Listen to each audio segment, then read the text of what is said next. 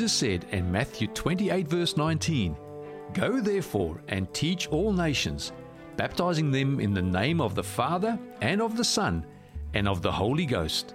Welcome to Go Teach All Nations, bringing you Christ teachings through Australian and international speakers. And here is today's presenter, Sharissa Fong. Uh, before we go any further, I'd just like to offer a word of prayer just so that I can ask God to personally bless me as well. And I thank uh, her for her prayer. Let's just pray once more. Father in heaven, I just ask that um, in addition to the prayer that has been prayed, that you would take over this morning. I pray that you would speak to our hearts. May you take this message and apply it to each and every one of us individually, for we ask it in Jesus' name. Amen. Without a doubt, Steve Jobs was unquestionably the Thomas Edison of our times and one of the greatest visionaries that our world has ever seen. Much of the world learned of his passing on a device that he created. And Steve, being the ultimate showman, at 18 of his product launches, he knew the power of an encore. And when he would come out dressed in his typical jeans and black turtleneck top, and he would introduce to the world Apple's latest market item, he would finish introducing the product, and everybody would break into applause, and he would turn and be about to walk off the stage when suddenly he would stop, turn around, and say, Oh, and there's one more thing. And it would be at that moment that he would then unveil yet one more feature, one more exciting feature of the product that his audience was already thrilling over. And friends, in a similar sense, after Jesus had spent three and a half years training and teaching his disciples, after he commanded them to go into all the world and baptize people and to teach them of him, he also added one more thing to his commission, and we find it in the book of Luke, chapter 24 and verse 49. Come with me to the book of Luke, chapter 24, verse 49. Luke chapter 24, and we read it in verse 49. Luke chapter 24, verse 49 Jesus says, Behold, I send the promise of my Father upon you, but tarry in the city of Jerusalem until you are endued with power from on high. Now, friends, let's not miss this. The same one who commanded them to go into all the world also ordered them to stay and wait however long it took until they received power from the Holy Spirit. Can you imagine how they must have felt when Jesus said this to them? I mean, he had just told them to go, and they must have thought, how can we wait when there is a world to tell, and the world is incidentally quite large? But, friends, Jesus had good reason for his instruction. He always does. You see, Jesus knew that unless they tarried, unless they waited for the Holy Spirit's power, they were destined to failure, and here's why. We read about it. Come with me to our theme story this morning the book of Mark, Mark chapter 9. Mark chapter 9, and our devotion this morning will begin in verse 14. Mark chapter 9, verse 14. says, And when he came to the disciples, he saw a great multitude around them. This is Jesus. He saw a great multitude around the disciples and scribes disputing with them. Now, friends, as you read the Gospels, you very quickly notice that crowds seem to follow Jesus like his own shadow. Everywhere Jesus is, there's a crowd there. But, friends, the crowd on this particular morning was different. Nine of the twelve disciples were locked in a theological debate with some scribes, and an audience was standing around watching them ringside like it was a prime time TV show. A man had come to Jesus that morning looking for him to heal his son. I imagine it wasn't the first time that this father had gone looking for help. No doubt he had seen all the greatest physicians in Jerusalem only to be finally told by one perplexed doctor, Look, I think your son's case is a serious case of demon possession. And there was no medicine for possession. He was privately destroyed by this news. He stopped going to church, and nobody seemed to notice. In fact, nobody seemed to mind. He started to question the existence of God. How could a loving God allow this to happen to his precious son? He'd believed that nothing was possible until one day somebody said something about Jesus. And the Bible doesn't tell us who it was. Maybe it was a young person. We don't know. Maybe a friend in Gennesaret emailed through something about how Jesus had cast out the demons from those two wild men who lived in the graveyard along the coast. Or maybe he'd been reading the reports in the papers about how the disciples were casting out demons in Jesus' name.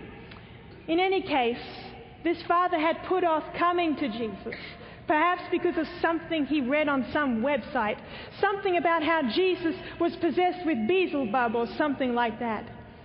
But as the attacks on his son continued and grew worse, he decided that he had to try Jesus. And so he did. He went looking for him that morning and he took his son along.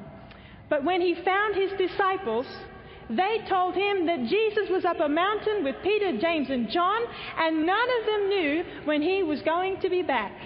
And so, forced to do the next best thing, he turns to his disciples and he asks them if they can help him. And in my mind's eye, I can see them all looking at each other. Matthew glances at Philip and he just nods. They all look at Thomas and he shrugs his shoulders and says, Well, We've done this before.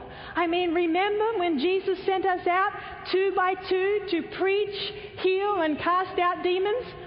We were always outnumbered then, but now look, there are nine of us and just one demon possessed boy. How hard can this be? And so the exorcism began. And the Bible doesn't tell us exactly how they went about it, but whatever they did, it didn't work. And then to add insult to injury, some scribes happened to chance upon the scene. And as they watched the disciples fail, not just once or twice, but over and over and over again, the smirks on their faces grew larger and larger until soon, unable to contain themselves, they broke into a loud chorus of mocking laughter. Oh, what a joke! This is going to be a YouTube sensation. Behold, the mighty disciples of Jesus. Is this demon too powerful for you? Embarrassed and crestfallen, the confused disciples just stood there helplessly, looking at the scribes and the crowd and the boy writhing in agony at their feet. But nothing could bring them to face the Father. Then a scribe said something sharp. A disciple retaliated. A debate began, and soon tempers were flaring. The man and his son lost in the controversy. And friends, sometimes it's easy for you and I to get caught up in defending the truth to scribes to people who don't actually care about the truth anyway. Get it right, and they'll criticize you. Get it wrong, and they'll still criticize you. Jesus was never impressed with the scribes. Do you remember what he said of them? He said, Woe to you, scribes and Pharisees, hypocrites! They were part of the crowd who condemned Christ to death on the cross and then rushed home to keep the Sabbath. So, friends, don't pay attention to the scribes. Pay attention to the ones who are hurting and searching and looking for Jesus. Amen? Verse 15. Immediately, when they saw him, that's the crowd, all the people were greatly amazed and running to him, greeted him, and he asked the scribes, What are you discussing with them? Everyone was relieved to see Jesus show up Because if there was anybody who could sort out this situation, well, Jesus could. And as soon as Jesus arrived, he saw the defeated expressions on his disciples' faces and he knew something was up. And so he turns to the scribes and he asks them to explain this situation. But if you notice in the text, his question, they answered with silence. And sometimes silence says quite a lot, doesn't it? I remember one day I got home, I walked down the steps in my backyard, and when I got downstairs, in my backyard, everywhere as far as I could see, was this foam strewn all over, ripped up foam. It was all over our backyard. And there, sitting in the middle of it all, was my dog, my puppy dog. His name was Texas. He was, yeah, well, there you go. Amen. Yes, his name was Texas. He was a miniature toy poodle. I know this is the biggest state, but he was a very beautiful dog. He had a heart as big as Texas. And there he was. He was just sitting in the middle of all of this foam in the backyard. And I just looked at him and I said, Did you do this? And of course, he didn't answer me. But the ears went down, the head went down, the tail went down. And he looked back at me with eyes that said it all. And when I think about the scribes, I'm thinking about my dog too, because the scribes had encountered Jesus enough before to know that they probably shouldn't open their mouths too quickly now. And the disciples, though relieved that Jesus was back now, they were in no rush to report their failure either. And so the silence in this moment began to grow louder and louder until suddenly a breaking voice was heard. Verse 17. Then one of the crowd answered and said, Teacher, I brought you my son, who has a mute spirit, and wherever it seizes him, it throws him down. He foams at the mouth, gnashes his teeth, and becomes rigid. So I spoke to your disciples that they should cast it out, but they could not. This man had been just about to walk away from that crowd when Jesus showed up. Matthew's gospel tells us that he presses through the crowd and he falls on his knees before Jesus as he says these words. His eyes were red from the private tears that he'd been shedding. His story was one that would melt and elicit pity from the hardest of hearts. His only son, the Bible tells in Luke's gospel, his only son was being tormented by a demon he was living an aquarium like existence where, being mute and deaf, he could see what was happening around him, but he was unable to respond to what was happening. He pictures, if you like, the plight of our planet, filled with pain and suffering, but powerless to do anything about it.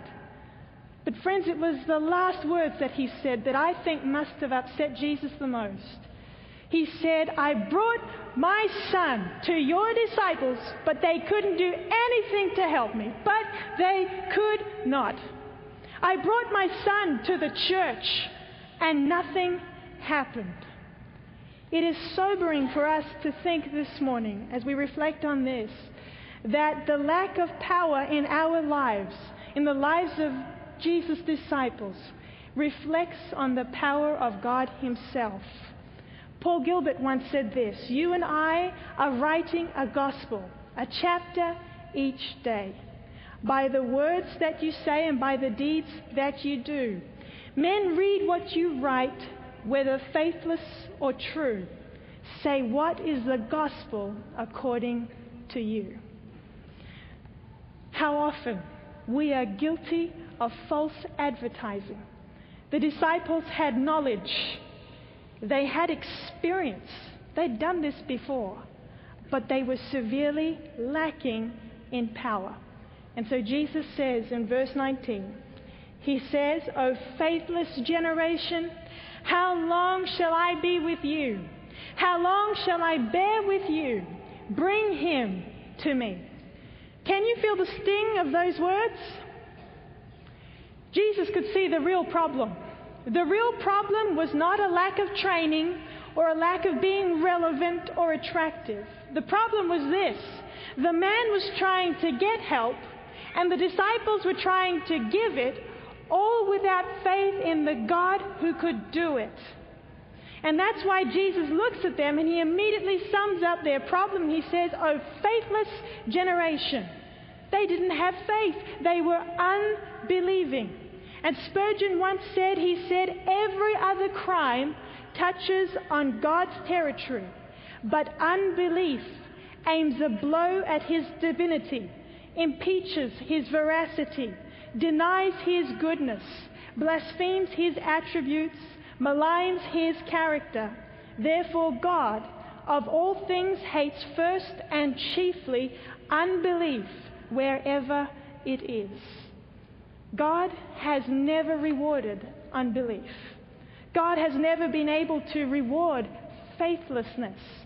The Gospels tell us that when Jesus walked this earth, he had to pass whole towns by and was unable to work many miracles there because of unbelief in those places.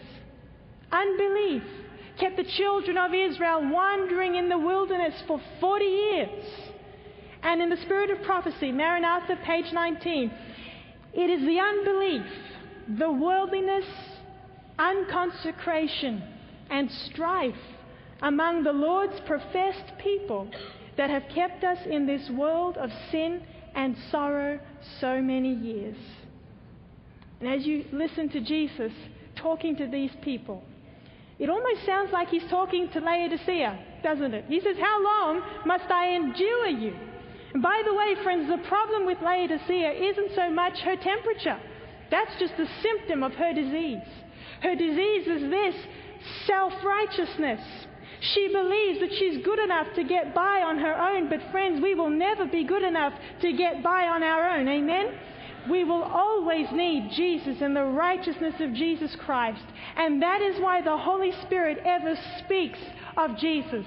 The Holy Spirit is Christocentric, always pointing us to Jesus as our only hope. And Jesus says, Bring the boy to me. And I like that. You ought to underline that in your Bible. Because when you have a problem, don't just Facebook it, give it to Jesus and let him face it. Amen? If the disciples miss the point, don't let them destroy your faith. Take your problem straight to Jesus. Don't try to fix your past your future, your present, your family, your relationships. Bring it to me, is what Jesus says to us. And notice verse 20. Then they brought him to him, and when he saw him, immediately the Spirit convulsed him, and he fell on the ground and wallowed, foaming at the mouth. So he asked his father, How long has this been happening to him? And he said, From childhood. Verse 22 and often he has thrown him both into the fire and into the water to destroy him. But if you can do anything, have compassion on us and help us. Peter, James, and John, the returning disciples who'd been with Jesus just moments before on the Mount of Transfiguration, cringed at the sight before them. It was very different to what they'd just seen on the Mount. In the presence of Jesus, that demon started to behave like a demon. And the spirit of prophecy tells us that at this moment, the angels of light and darkness were crowding in over this scene to watch as Michael and the dragon met again on the field of battle. And friends, Jesus is such a personal God. Do you realize that this is the only time that Jesus ever asked anybody for a case history of the person he was about to heal. It's the first, the only time, and I think the reason why he did this was because he saw before him a broken man who needed to tell a sympathizing someone of the bitterness and the pain that had poisoned his home for so many years. Imagine the memories that this question must have resurrected for the father. He remembered the first day those laughing eyes had turned wild. He remembered the first moment of madness, the first convulsion. As he speaks, he points to the convulsing body of his son covered in sores and scabs. And his son's face is locked in a, horrific grimace of pain, foaming at the mouth. The Bible's description is so vivid, little is left to the imagination. And as these memories flood his mind, finally he, he is overcome with grief and emotion that he can bear it no longer, and so he makes his earnest plea to Jesus If you can do anything, please have compassion on us and help us. Satan's plans for your life and mine aren't very different to the plans he had for that boy. He wanted to kill that boy, and that's exactly what he'd like to see of us as well. Like to get rid of us. But, friends, let me tell you that you and I have never looked into the eyes of someone that doesn't matter to Jesus Christ. Amen? We all matter to God. The Father wanted help. Had he come to the right place? Luke chapter 9, verse 56 says, The Son of Man did not come to destroy men's lives, but to save them. He wanted compassion. Had he come to the right person? Psalms 145, verse 8 says, The Lord is gracious and full of compassion, slow to anger, and great in mercy. He had come to the right place. Amen? And friends, the Roman, well, before I get there, let's read the next verse. Verse 23. Jesus said to him, If you can believe, all things are possible to him who believes. The Roman military leader Pompey used to boast that with one stamp of his foot he could rouse all of Italy to arms. But, friends, God, with one word from his mouth, can summon all the angels of heaven and undiscovered worlds to his aid. He's that powerful. Which is why, as soon as this man's words are uttered, as soon as he makes his cry to Jesus, Jesus takes his words and he almost hurls them back at him and he says, Listen, I have nothing to prove. Look at the record. I called everything out of nothing. I am the great I am. I created this world. The question is not if I can. No, you've put the if in the wrong place. The question is this if you can believe, all things are possible to him who believes. It was a call to faith in Christ. And somebody gave me a wooden standalone cutout, I hope that explains it, of the word faith. You know, I don't know, you know what I'm talking about? Yeah, wooden standalone cutout of the word faith, and it sits on my bookshelf. And every time I come into my room, sometimes when I'm perplexed or troubled, I will come in and I just happen to look at that bookshelf and I will see that one word sermon preaching back at me, calling me to faith in Jesus Christ, to believe in God and to let go and let God be God, because there is no strength greater than the strength of the Lord. The world says, Show me and I'll believe. Jesus says, Believe me and I'll show you. Amen. And come over, just keep your finger in the book of Mark, but come over to the book of Jeremiah Jeremiah chapter 32 and verse 27. This is another good text. Jeremiah chapter 32 and verse 27. Jeremiah 32, verse 27 says, Behold, I am the Lord, the God of all flesh. Is there what? Is there some things too hard for me? Is there anything too hard for me? Friends, God is big enough to help you with your problems. And yet, so many times, we are caught making the same mistake as this father. We put the if in the wrong place. And we say, if you can help me, if you can save me, if you can forgive me, if you can deliver me, if you can heal me. No, that's not what we ought to be saying. If you can believe, he both can and will. And the man's response is powerful. Verse 24 immediately the father of the child cried out and said with tears, Lord, I believe. Help thou mine unbelief. It wasn't that the man didn't think that Jesus could help him. He woke up that morning believing that he could. But, friends, sometimes the shield of faith gets heavy. Sometimes believing isn't always easy. It's not easy when you're fighting with that habit. It's not easy when the crowd is telling you not to believe or that it's impossible. It's not easy when circumstances seem to suggest that God is not there, that God is distant. It's not always easy to believe. The disciples had already let him down big time. But to think that his son might continue to suffer on account of his inability to believe in Jesus' ability was more than he could handle, which is why he chooses to take a great leap of faith and lay hold of the one who stood before him. And as soon as he does that, immediately he becomes aware of his weakness, of his own weaknesses, of a great chasm of unbelief behind him, which is why he says with tears, kneeling before the Son of God, O Lord, I believe, help thou mine unbelief. And friends, tears are a language that God understands. With all its new technologies, the iPod, the iPhone, the iBook, the i whatever, Apple could never create a response more beautiful. Lord, I believe. Help thou mine unbelief. This is the victory that overcomes the world when we are stranded on God and shipwrecked on omnipotence. Amen?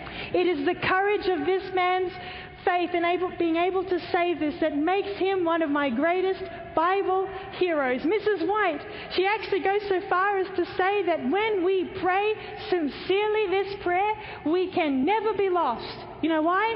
Because we're believing. And the Bible says that whoever believes on him will not perish but have everlasting life. I think of the story of this father. He was reading one afternoon, and his little five year old daughter came into his study, and she said, Daddy, can you please build me a dollhouse? And he said, Sure, honey. And then off she went, and he kept reading. And as he kept reading, a few moments later, he looked out the window of his study and he saw his five year old going into the backyard with an armful of dolls. Then she went back to the house and she came out again with an armful of toys. She went back to the house, came out again, an armful of dishes and little plates and cutlery. And he was a bit confused, and so he asked his wife, he said, What is she doing? And she said, Well, you promised her that you would build her a dollhouse, and she believed you. She's just getting ready for you when you are ready to build the, the dollhouse. And it was that moment, at that moment, it suddenly struck him.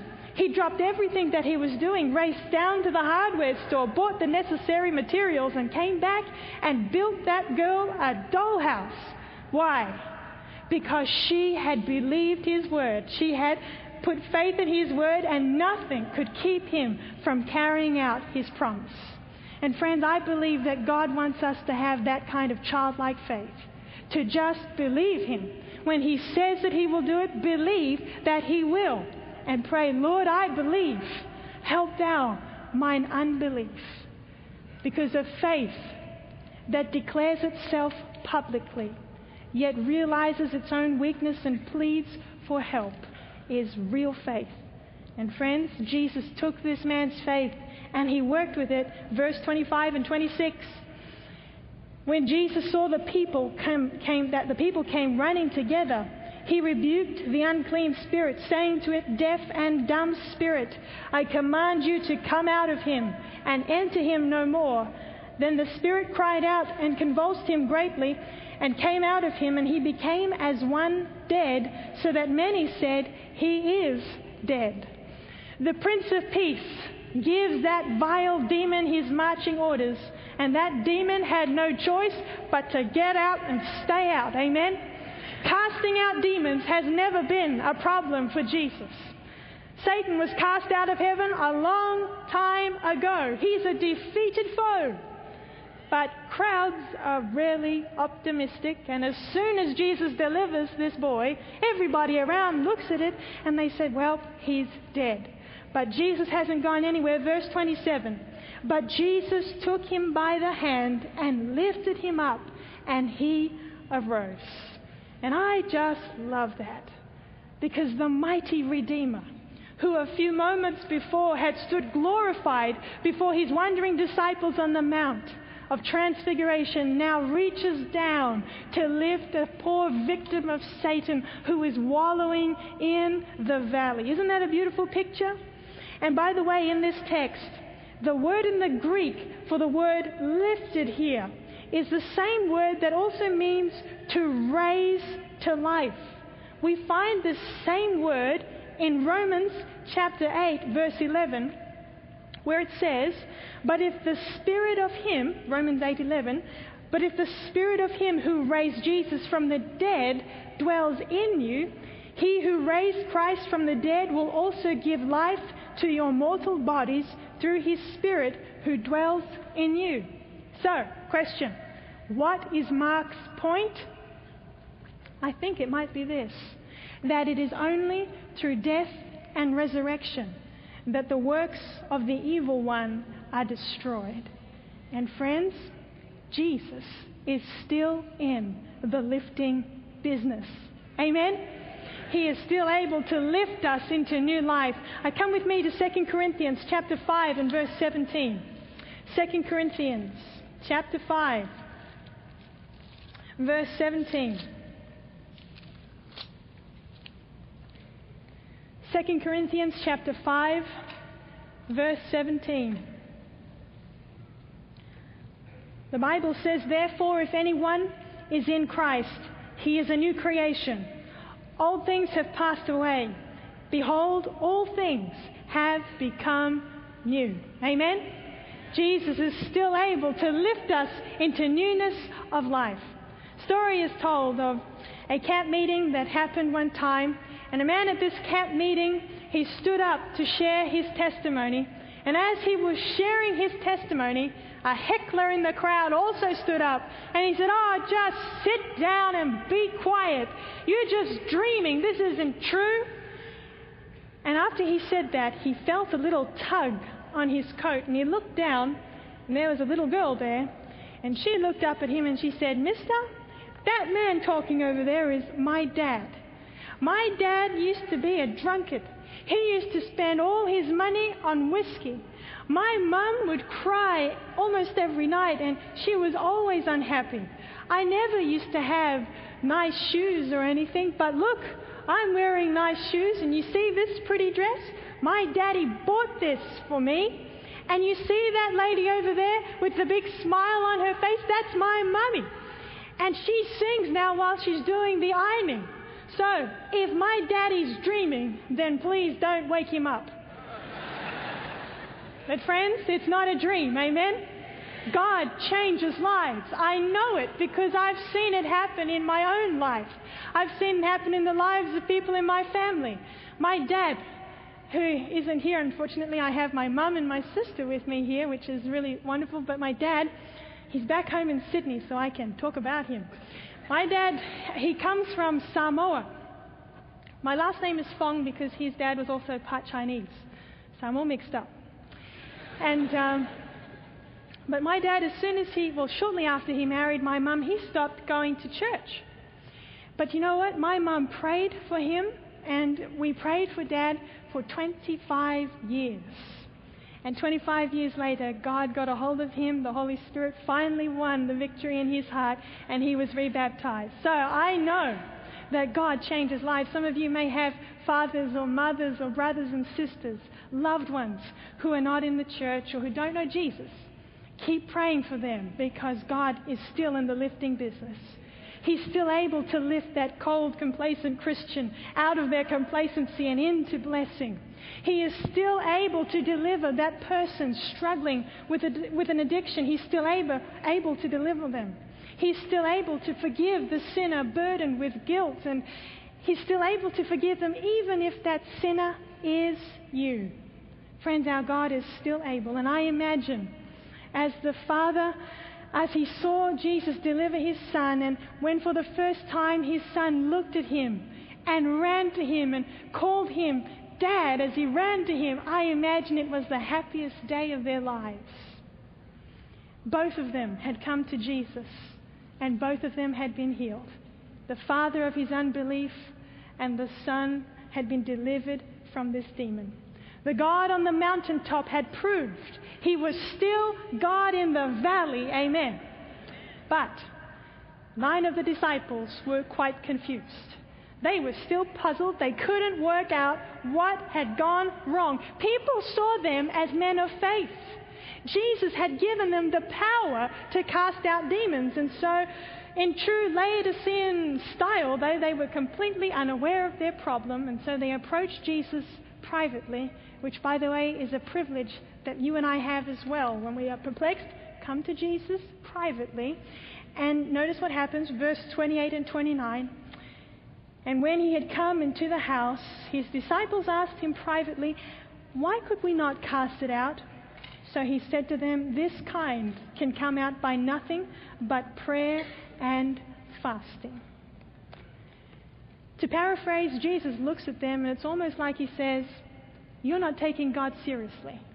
It's as if you're engaged in a mock battle.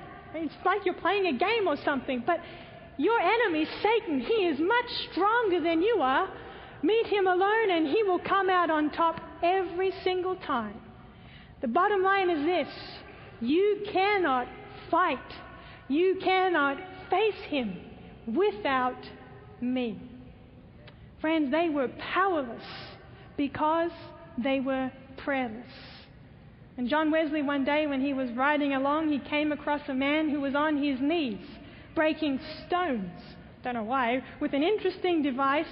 And when he saw him, being the preacher he was, he immediately made a spiritual application. And he said, Oh, I wish I could break the hearts of the people who hear me. Some of them, their hearts are as hard as stone. And the man on his knees said, Well, have you ever tried breaking them on your knees? This is a heavy duty point because the disciples, sorry, the scribes, had linked the powerlessness of the disciples to the superior power of the demon. But that wasn't the problem. They were the ones that were lacking in power. It was the disciples that were spiritually powerless. And friends, on our own, we are unable to overcome character flaws. We are unable to overcome temptations and demon possession. And yet, later in the same chapter that we're in, Mark chapter 9, it's interesting. In verse 38, the disciples came across another person casting out demons. They, this person was doing what they should have been able to do because this person believed in Jesus. And when they saw it, John tells Jesus, he said, We forbade him because he wasn't part of the twelve. You see, evidently the disciples had come to believe that power was inherent in them. But you and I cannot inherit God's power. Just because you're here at GYC at a conference called Fill Me, just because we're hearing lovely, powerful sermons and seminars on the Holy Spirit and God, doesn't mean that you're automatically going to receive the latter rain.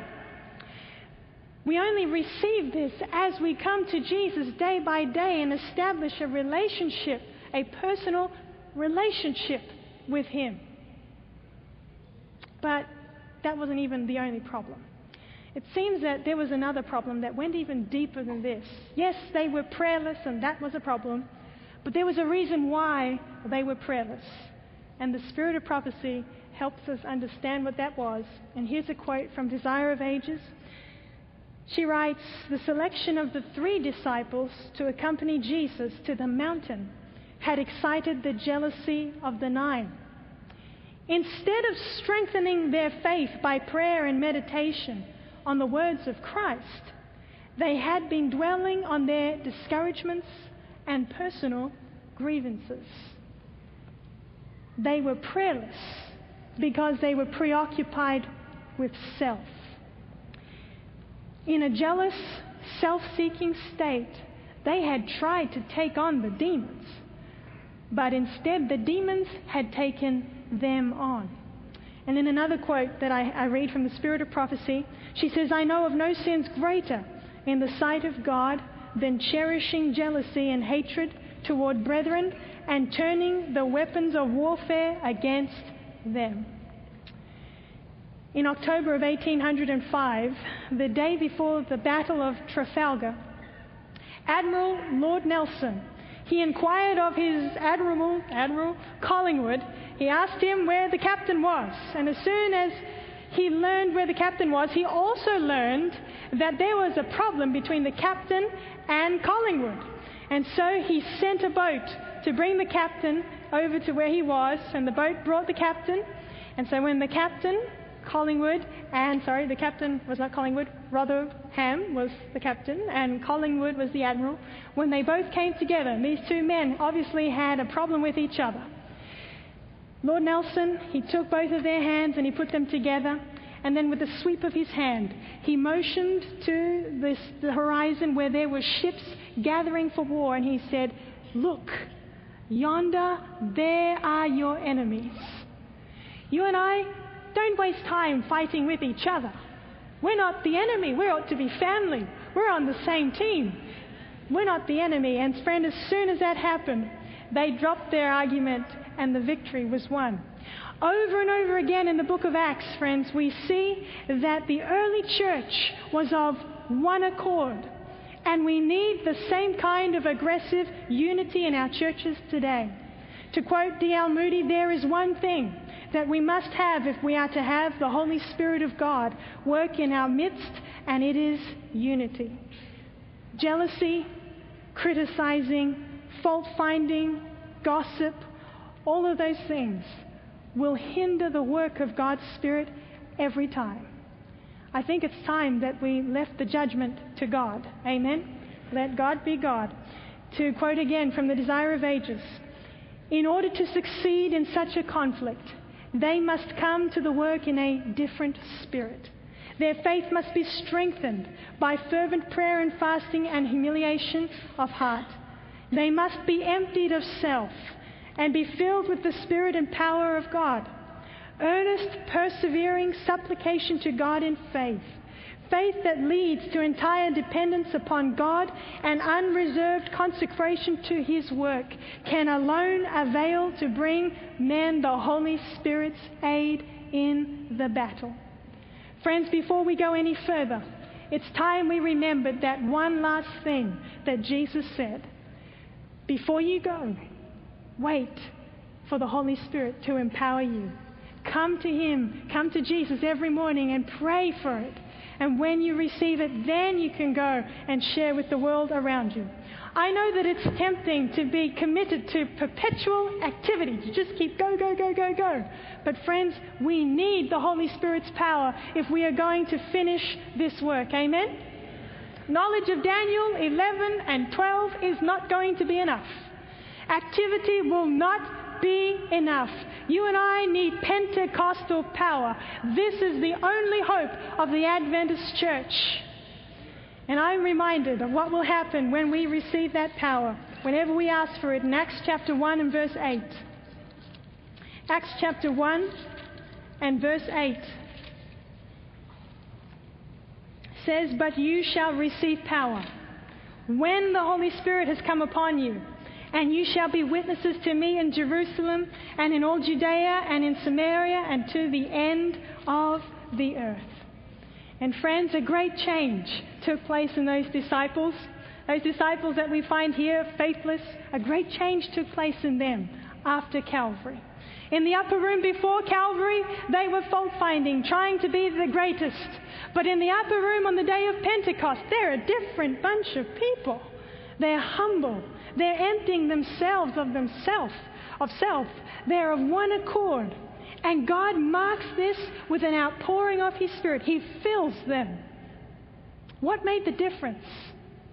Well, I believe that the cross made a lot of difference. Because the men in the upper room, those in the upper room on the day of Pentecost, had surveyed the wondrous cross on which the Prince of Glory died. And because of that, their richest gain they counted but loss and poured contempt on all their pride. Friends, in each heart, there is a throne and a cross. Sin, self, and the Savior cannot occupy the same heart throne, which means if Jesus is on the throne, self is on the cross. And to quote something from a book I've been reading by Leroy Froom, The Coming of the Comforter, as the Holy Spirit came at Pentecost after the enthronement of Christ in heaven, so it is not until Christ is enthroned King in the individual heart that the personal Pentecost comes. This is our greatest individual need, and therefore our greatest collective need as well. If Jesus had remained on this mountaintop, the situation in the valley would have remained unchanged. But, friends, God so loved the world that he came to this world. Amen? The Son of God became the Son of Man that he might change the sons of men into sons of God. He descended into our valley of great need that, we, that he might die the death that we deserve so that one day he could take us to a better place. I pray as you listen to the song just now and in the prayer time that will follow that you and I will empty ourselves of self. That if there is jealousies that exist in our heart between us and someone else, that we will ask God to take it from us, give it up, that we will seek God in prayer so that we can receive His power and finish this work and go home. Amen. May God bless you.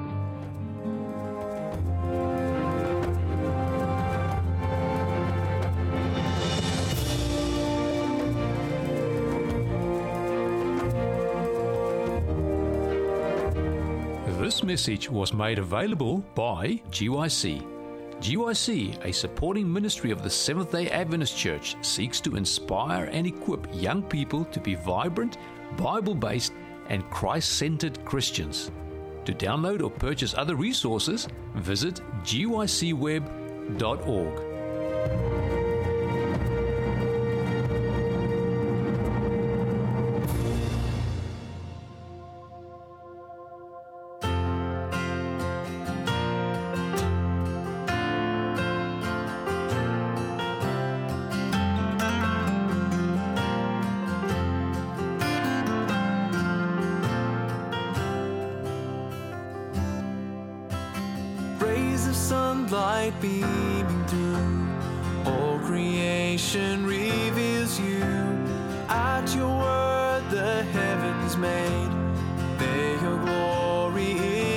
displayed.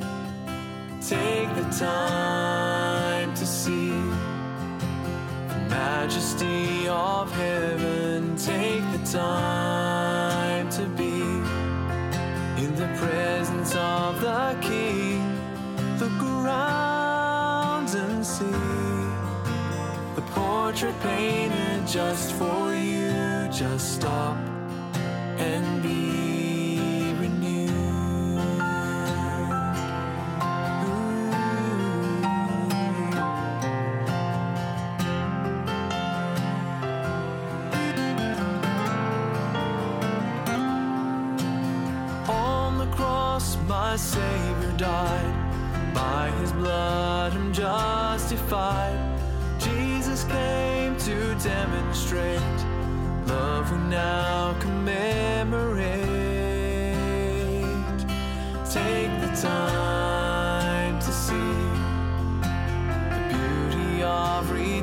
redemption. Take the time to be sitting at Jesus' feet. Turn around, believe that God gave His own Son for you.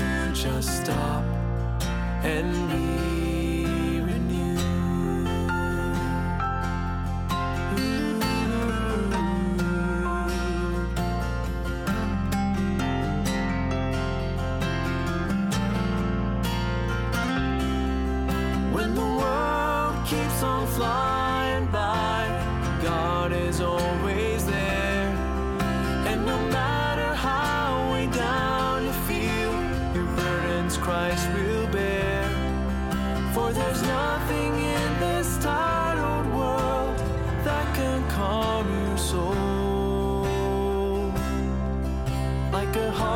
trusts in Jesus Christ, He will make you whole. So take the time, to see the beauty of redemption. Take the time to be sitting at Jesus' feet.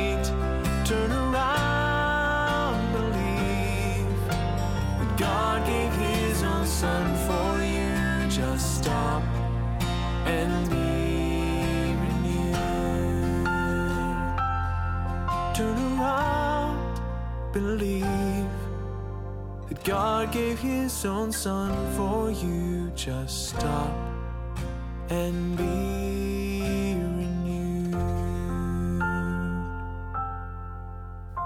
That was Be Renewed by Marty and Tene Thompson from the album A New Song Collective. Up next, Marlita Fong is singing Trust in Me from the album For Such a Time. I'm not worthy, but he's calling me. I'm not strong, he's got the power. I'm not courageous, he's got the authority. I'm not divine, but he calls me his child. Sometimes I'm tempted to look around and see how others can do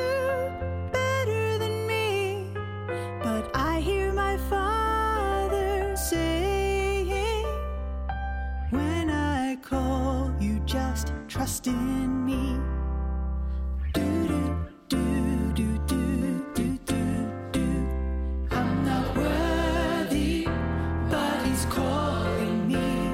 I'm not strong, he's got the power. I'm not courageous, he's got the authority. I'm not divine, but he calls me his child. Sometimes you're and see how others can do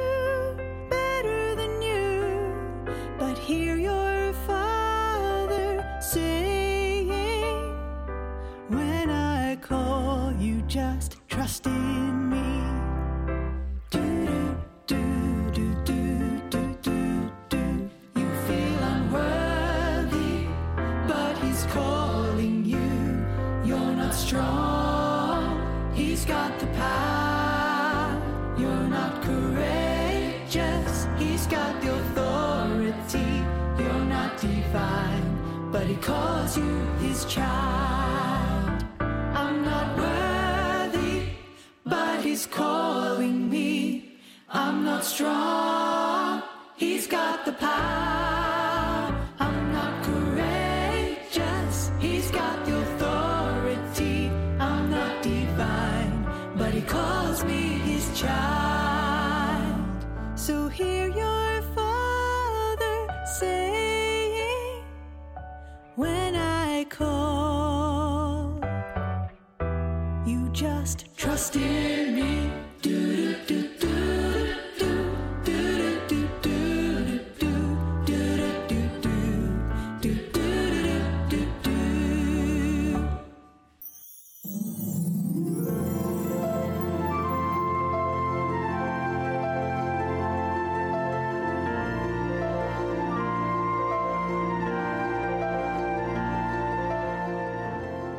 I'm Marilyn, the two tip lady, who loves to help make your life more simple. Have you ever wondered how on earth to bond your family together? Hmm, have we even wondered if it's possible? Families were meant to last, weren't they? Have you ever had to do a boring job? One that takes lots of energy and hard work? Well, I do lots of them, and I was helping my husband one day with a very unglamorous job. We were lifting pavers that were forming the back porch of somebody's home. But we were happy because the owner didn't want us to pay for them. Simply take them away. Our bush spot needed a nice paved area where we could place our caravan and keep it out of the dirt, or at times, even out of the mud. It was hard work, but I was amazed that each brick was simply placed, guess what? In sand. A lovely pattern had been made, but they were simply embedded in sand. They weren't even stuck in concrete. So while it was hard work lifting them and pushing the full wheelbarrow and putting them carefully in our trailer, I was amazed that we simply had to leave those pavers out of sand. They'd served their purpose there. Something newer and fancier would replace them, but we could gladly use them. As we worked and at times simply couldn't be bothered chatting, my mind was very busy. I got to thinking about sand and concrete and families. Families were designed to stick together, not to be pulled up and removed, but to be melded permanently together. Yet to be placed individually, forming a beautiful harmonious pattern that would last forever. They weren't designed to be placed together in a temporary way, as our pavers were. So, my tips today are designed to be like the mortar and concrete that helps cement your family together. Tip number one is beautiful. It's a foundational bit of concrete that allows each person in the family to fit into the pattern in their own unique way and yet to be thoroughly attached to their family. Here it is. Tip number one have morning and evening worship every day. What does that mean?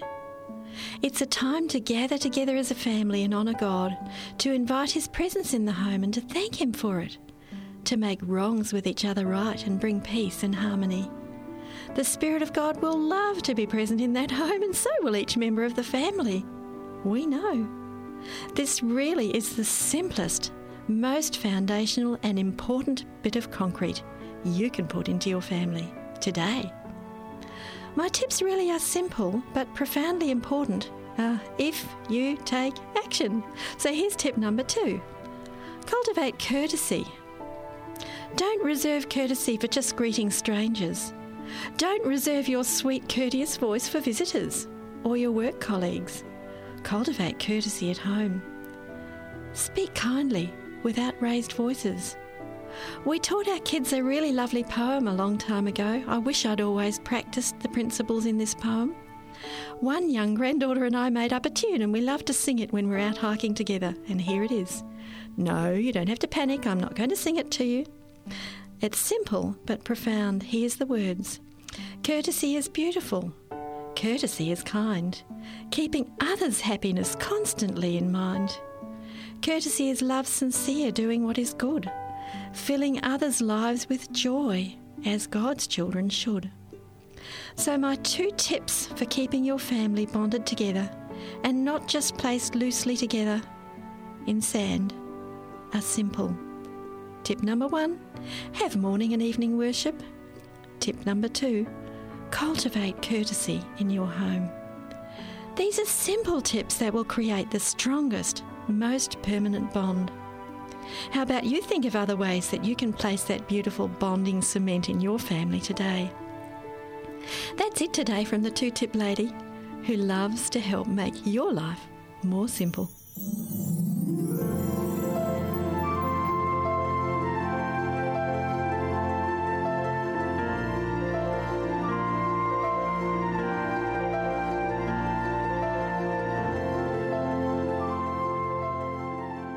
This program has been brought to you by 3ABN Australia Radio.